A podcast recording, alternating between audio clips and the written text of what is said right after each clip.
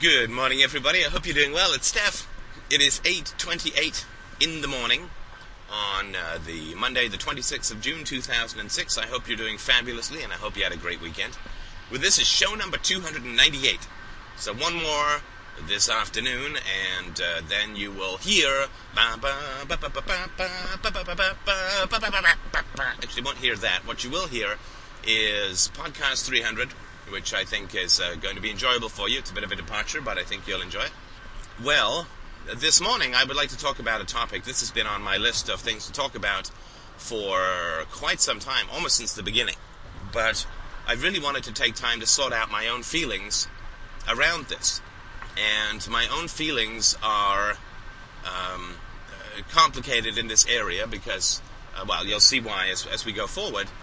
And so I wanted to make sure that I wasn't projecting any discontent that I had in my own history on this topic, which is always a very uh, difficult thing to uh, to do to make sure you're not projecting, to make sure that your judgments are not clouded by any of your own history, or as clouded as little as possible. I guess it's, very hard to, to have it uh, not clouded at all, because even if you can end up with a just view of the topic, the topic itself might be generated by your own history. So without wanting to get overly complicated, it is a Monday morning after all, I would uh, like to talk about um, the old, the aged, the aged P, as uh, one gentleman calls his father in Great Expectations.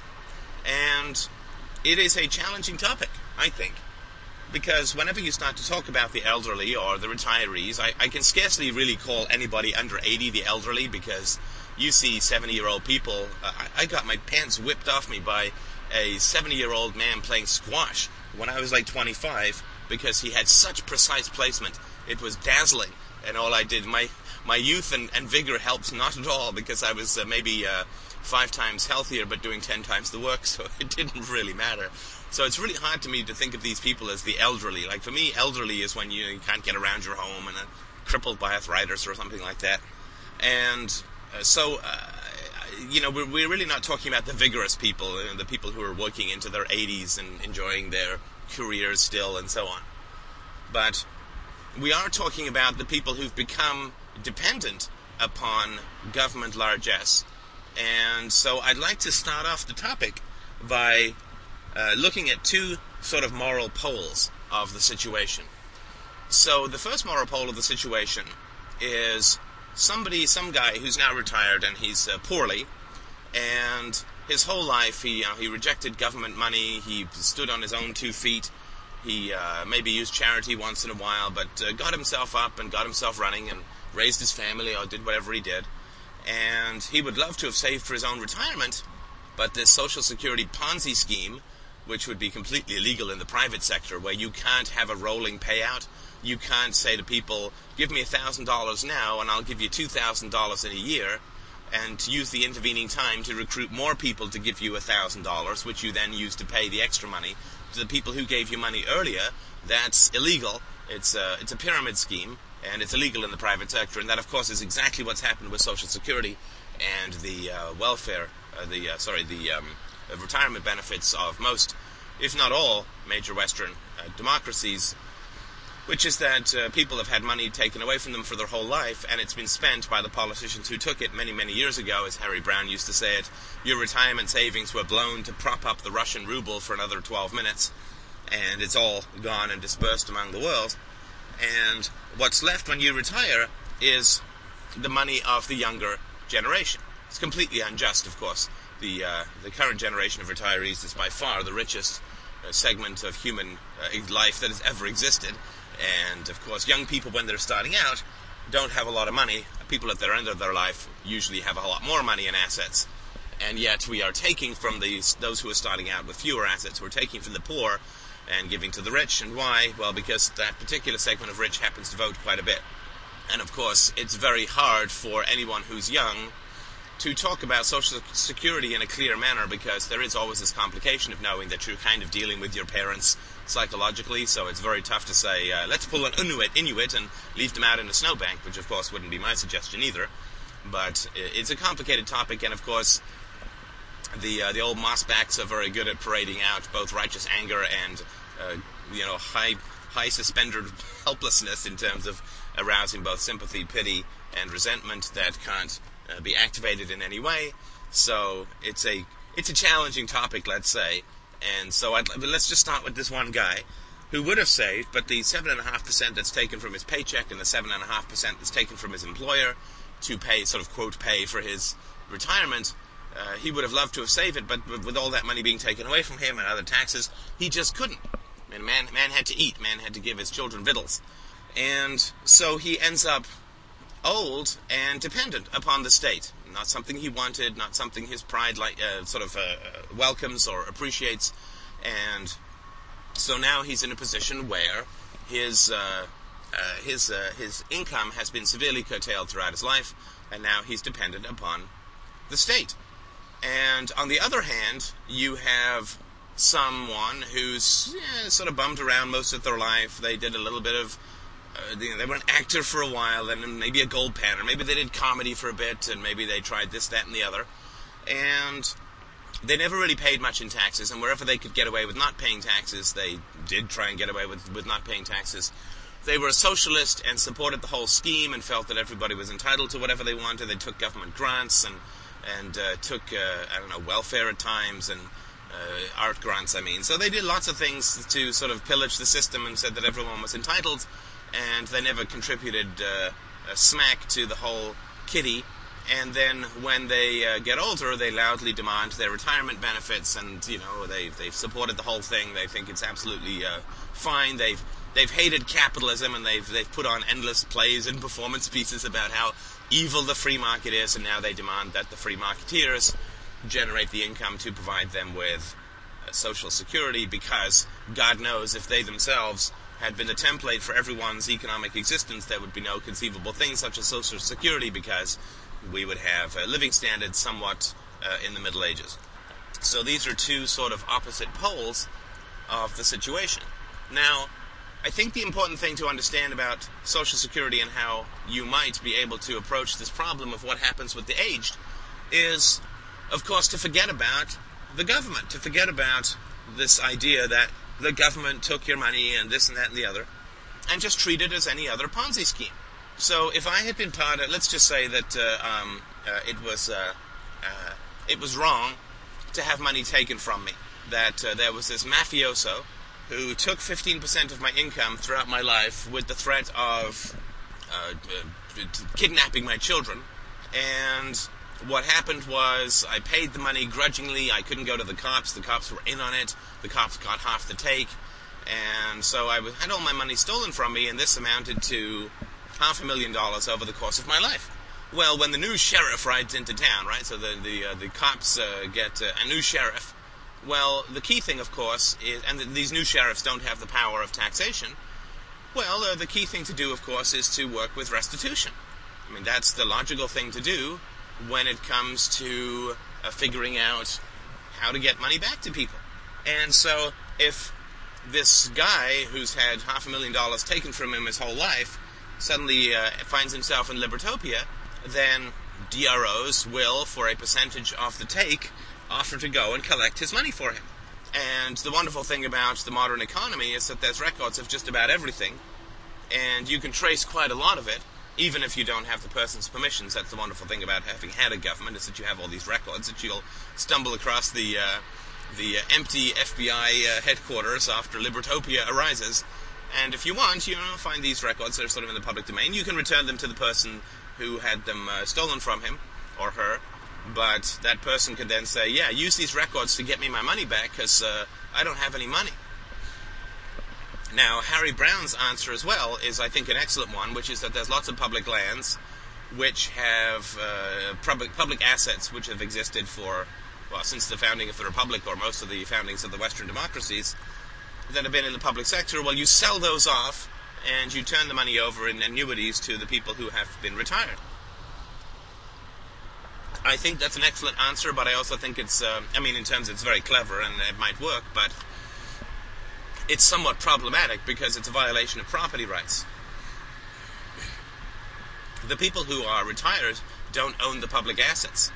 So seizing all of the public assets, selling them, and turning over the money to retirees is clever and might work, but I can't see it as really uh, a uh, just the um, uh, a just solution under the rubric of property rights because it would indicate that these uh, people owned this uh, federal property and therefore were able to give the proceeds back. And I think that that's true to some degree. I think that's true to some degree, but of course the proceeds should return to the people who paid taxes proportional to the taxes that were paid because this was all um, money that the, the people in the government stole money from everyone and therefore that money should be returned to those people. So, anytime that you're involved in any kind of uh, scheme where your money is taken from you by force, then the best that you can hope for is for restitution. So, you can't get restitution from the general tax base because that's adding theft to solve the problem of theft. And that's not a moral solution, and of course, that would never work because you'd need a central agency which would be able to go and take money from people, so it would mean you'd have to have a government, which means you wouldn't be solving the problem. The problem would just get corrupted. So, I mean, the other problem with Harry Browne's solution, in my humble opinion, is that it requires a government, and the government would never take that money and hand it over to the elderly. The amount of skimming that would go on, the amount of, uh, well, I'll sell it to you for five bucks and we'll pretend nobody else bid it, and then you pay a million dollars under the table. Oh, I mean, it would just, the whole thing would evaporate. All of the value of the public assets would evaporate, and the, uh, the aged would end up getting an insultingly small check, which might get them uh, one more tin of cat food, which they might not feed to their cat. So I don't think that's going to be a practical solution. As soon as you get uh, uh, monopolistic violence involved, you can't get anything done other than enrich the corrupt. You can't get anything done in the government other than enrich the corrupt. And the only thing that you can get done is the things that they need as well, right? So you'll get some level of health care, uh, you'll get some level of roads, and you'll get water, and you'll get electricity because they need them as well. But of course, all of these things will be horrendously in debt and will collapse, and so on. So all you need to do is, if uh, Libertopia arrives tomorrow, then of course people aren't going to get their social security checks. And people are going to say to me, and it's going to be a, a, a, lot of passion in it, and I understand this passion. They're going to say, well, I paid into this system my whole life, and this money was taken from me by force, and how can you cut off my social security check? I'm going to die, I can't live, I can't work, I got arthritis, I'm in a wheelchair, I, I can't do this, I can't do that. So, absolutely, absolutely.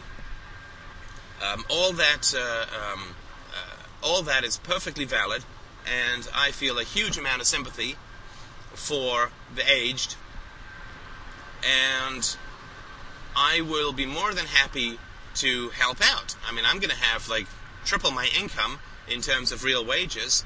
So, heavens, Betsy, I would be more than happy to set aside 10 or 20% of that increase f- to help the people who are going to have to wean themselves off state largesse, or in the case of the elderly, like the old and infirm, I will be more than happy to help them out and know, with the knowledge that they're not going to wean themselves off. And I will even help if they shake their gnarly old fists in my face and say, I'm entitled, you, you give me that money, I'm entitled.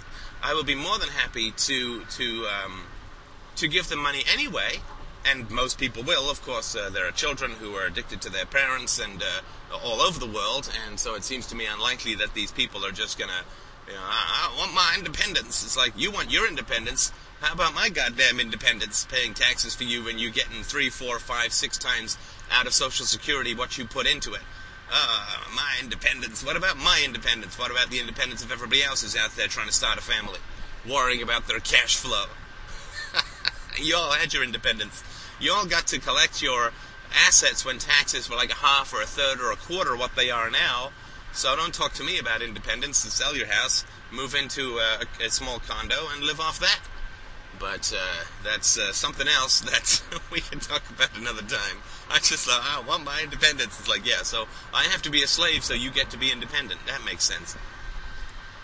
And I will do this to help the um, the the the, uh, the elderly to uh, to survive and to to continue in their current lifestyle, perhaps not exactly to the lifestyle to which they've become accustomed. And they can take their chances with that, right?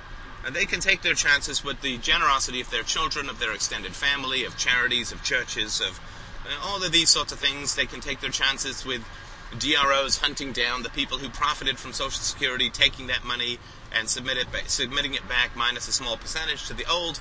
And they can take their chances with all of that, and we can have a sort of a managed transition if if they want. Now, if they don't want, that's fine too. I mean, everybody is uh, is free to choose, and the elderly can choose not to have a managed transition that relies on the benevolence, generosity, and bounty bounty hunting capacities of the DRO societies. They can choose not to do any of that, and of course, all work restrictions will be lifted from them. Goods will be half their current price. Property taxes will vanish. I mean, look, it's not going to be. Uh, I, I, bet you that they will end up with more money uh, in their pocket after the government goes away, even without Social Security benefits, because everything is going to be so much cheaper. But they can take their chances with this uh, managed transition into a free society, or what they can do is continue to pound their fists on the table, not too hard, and they can say, uh, I'm entitled and I got to get this money and I am uh, medicine and this and that. And that's fine. And then in 10 or 15 years, when the whole thing goes bankrupt, then uh, what are, there's no managed transition. There's no managed transition. There's just no money in the bank. They don't get their checks, or their checks bounce. And then they can figure out uh, how to survive without anybody helping them with the transition, right? Because it's not uh, it's not going to last. I mean, We'll talk about this more a little bit uh, later, but this 10 to 15 years thing, uh, it sort of doesn't come out of my head uh, out of nowhere. I have some rationales behind it, but uh, we can talk about those another time. But uh, they, they, the old people can either uh, say, okay, well, this course of action isn't going to to work, right? So I can hit the brakes now, get out, and walk to the Libertopian bus, which will now take me along, or I can just keep hitting the gas and the car's going to get faster and then it'll all be over at once. And, you know, it's a choice. It's a choice. I got to tell you that if they drive, if they're completely resistant to any kind of managed transition to a freer society, that will be enormously more beneficial for them. And the price of their medicines will cut, be cut by 80%. Everything they pay for will be cut by at least 50%. Uh, they won't have to pay any property taxes. They won't have to pay any sales taxes. They won't have to pay any income taxes. They won't have to pay any dividends taxes. They're, the old are going to do far better under a free society than they do under the current system of Social Security. And they would be, if they were intelligent and kind and compassionate and wise, then they would recognize that the system can't last and that they don't want to be preying off the young like leeches and that they did kind of get a system going that they benefited from considerably relative to their children and that it's not going to last and uh, we need a managed transition and things are going to be better for them or they can just keep hitting the gas until we go straight into the wall, and then it's going to be uh, you know every person for himself or herself, and it's going to be a whole lot harder to make this managed transition, and that's fine. I, I can understand that. I mean, if you're 75 and in poor health, you can try getting off heroin, but uh, you can also just take, you know, ride the horse into the sunset, so to speak. Uh, it's a choice. It's up to you, right? You can stay addicted and escalate your addiction and see what happens. Now, the thing that I would ask for, I'll do it either way, just personally in terms of generosity to those who are uh, old and uh, unable to work and so on. I'll do it either way. But the one thing that I would like from the aged is uh, is is just two two little words. Two little words. We're sorry. Wouldn't that be nice? Wouldn't it be nice if we had had just a few more people fighting against the state when uh, the state was growing so enormously in the 60s and 70s. So the people who are retiring now, you know, they were in their 20s and 30s, I guess, back then, in their 30s. Uh, and boy, it would be nice if they had managed to uh, fight the state. It's not that they would have won, don't get me wrong. I mean, it's not that they would have created Libertopia. It would be uh, unlikely. It's possible. I I'm not saying that it's because they would have won. But what they would have done is if they had raised their voices and said, you know, there seems to be a whole lot of uh, expansion of state power. Uh, tax is a heck of a lot higher than when I was younger. The national debt's growing like crazy. We need to really work to uh, make this uh, turn it around for, for the next generation, right? So it's not so bad. And I do get emails from older people who feel terrible about the national debt and so on, and I understand that and I appreciate that. And for those people who, you know, there's record, they wrote to the editor, they they talked to who the, this, that, and the other person, and they, you know, everyone remembers them always railing against against the government and you know, we need to be free and the national debt is pillaging and so on. Good for them, and I'll double their benefits just uh, in my own personal uh, donation uh, checkbox. But for those people who ignored the whole government thing, who uh, talked about, uh, who talked a whole lot of trash about the government helping people and uh, we need the government, we need the government. The only thing that I would like, and I'll pay either way, but it would sure add a little bit of uh, sugar to the medicine, would be just for some older people to say, oops, uh, sorry, we kind of missed that whole fascism thing growing uh, while we were voting. We voted for a whole bunch of people who made government bigger, and then uh, we uh, we loudly said that government needs to be bigger. We need more government power, and we've kind of handed over to you, the young, a system teetering on the edge of fascism, and we've really we've we've stacked the the odds just a little bit against you. We've created whole tribes of grey brigades that are dependent upon state largesse and are going to fight tooth and nail for their benefits, their entitled benefits. And sorry, we just we kind of missed the bus on that one. We kind of left you with a real mess. And it wouldn't have been that hard. It wouldn't have been the end of the world for us to speak up uh, just a little bit. To speak up just a little bit and talk a little bit about how this was a bad thing that was occurring. So, like, if Milton Friedman was still alive, or if Murray Rothbard were still alive, then I would be like, hey, here's a million dollars a year. You guys uh, made the debate a whole lot easier than it would have been otherwise by injecting some ideas into the mainstream in order to uh, help people to understand the violence of and, and coercive nature of the state. I, you know, it would be nice. It would be nice to just hear a little bit from those who just talked a whole load of trash about the value of the state, to just get a little bit of, uh, oops, uh, sorry, uh, that really wasn't the right thing to do, and it's something that I've always felt about people who feel entitled. Entitlement is a great challenge to break. It is a great false self, uh, false argument for morality, uh, megalomaniacal, uh, narcissistic thing, which is that I am entitled to X, Y, and Z just for breathing. You owe me just because I'm breathing. And that is a very, very desperately unhealthy mental state and something which covers an enormous amount of violated rage and is a very difficult thing uh, to deal with. And it is an incredibly sweet thing for the true self when entitlement is broken. And entitlement is usually only broken by an argument for morality, right? Because entitlement is one of the greatest false arguments for morality that exists. And it is only broken by a firm and resolute true self and a true argument for morality. And it is a very sweet thing for the personality when entitlement is broken. It is a wonderful thing for the personality because it's so liberating. It's terrifying because now you actually have to provide value, right? People who are entitled have unbelievably low self esteem. They don't think they're worth anything at all whatsoever. And so they don't believe that in any situation where voluntary value must be exchanged in order for a win win negotiation, they feel that they have nothing to offer, nothing whatsoever to offer in the realm of uh, personal value, and entitlement grows out of feeling that there's no value that can be. Ex- I can't bring anything to the table. I bring nothing to the table. I'm difficult. I'm horrible. I'm mean, I'm cold, I'm distant, I'm and I've never confronted myself on these things. And so rather than attempt to sit down and figure out how I can bring more value so that people will voluntarily want to deal with me, then uh, what I do instead is I sit down and tell people that they damn well owe me something. I'm entitled. You owe me. And that is the value that I bring is bullying. And it is a difficult thing because you do see a lot of this among old people. They say, well, you know, we had no control, but they did go out and vote, right? They, the old go out and vote in large numbers, and they sure as heck don't vote for anything which uh, involves a, a, a, restructuring of society. Now, I don't know the degree to which people uh, who are elderly responded to Harry Browne's thing about selling off and getting this and that, but uh, I think that a more effective approach with the old is simply to say, look, this system can't last, for sure, and it's not going to be as long as you think. I'll talk about that a little bit more this afternoon. It's not going to be as long as you think. For sure, this can't last, and we don't know how long it's going to last, but it's not going to be nearly as long as the math indicates.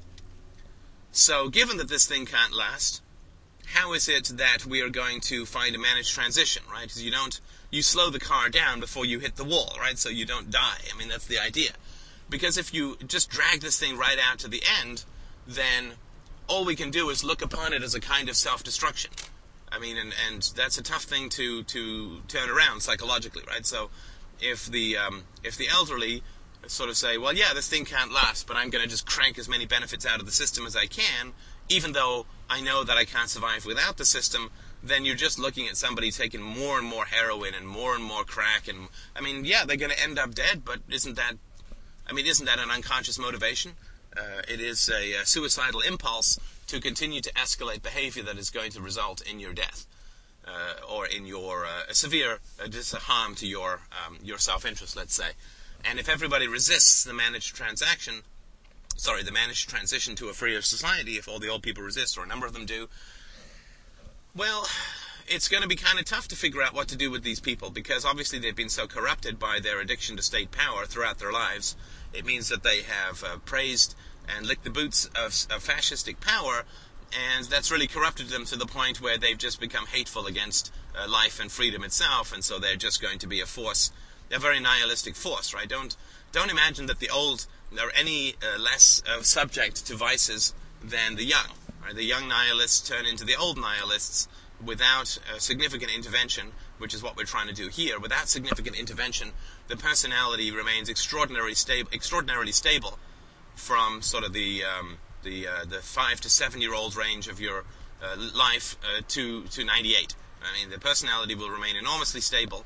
Uh, and of course, there's some alterations that go on, and the brain finally sort of settles into its uh, regular patterns and stops growing in sort of your early to mid 20s. But the personality remains stable, and there is this uh, problem of people who are just really addicted to state power and the state largesse, just ending up uh, uh, wanting more and more and more, even though they know that it's going to be self-destructive. Well, it's kind of hard to figure out how to manage that gracefully and how to do because they're just you know they're again they're anti-life, right? They're, they're uh, taking then all the necessary steps to ensure their own self-destruction. And you, these are the people who are going to rail against any change in the system. And then the moment the system changes, they're going to rail against any charity that's trying to work with them, and they're going to rail against their children. And they're going, you know, this is there's not much you can do with these people. They are self-destructive, and you know maybe you'll have some way of dealing with them that I don't. Uh, but uh, yeah, it's, and it's not a not a responsibility, right? I mean, if people are absolutely hateful and push away every plate that's offered to them, then you just wish them luck, right? I mean, so so I'd like an apology for what we've been left with, which is not so much the government size, but the level of discourse that we have to turn around, the level of definitions that we have to work on redefining uh, is is pretty considerable. So I'd like an apology. Uh, I'll help them either way, but it would sure help to get an apology from the older people. Say, wow, holy crap, did we ever leave you guys with a mess? I mean, forget about the environment. We can clean up the environment, but the uh, the bad ideas in everyone's head about state power, uh, that's a lot harder to get out of people's minds than soot is out of the sky. So uh, I hope that this helps. I hope this has been useful. I guess that's a conclusion to show 298.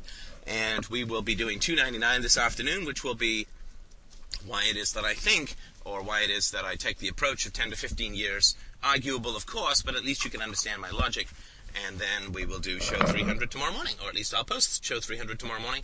Thank you so much for listening. As always, I hope you're doing fantastically. I had a couple of very nice donations this weekend. I hugely, hugely, hugely appreciate that, and uh, I hope that it does you the kind of good that it does me. I think it will, because as I mentioned a couple of podcasts ago, it is something that helps your unconscious to realize that you're kind of serious about integrity and philosophy and honesty, which is going to do your yourself enormous good in your life. So thank you so much for listening. I look forward to more donations. And if you could sign up for FeedBurner and take the uh, listener poll, I would hugely appreciate that as well. Thank you so much for listening. As always, I will talk to you this afternoon.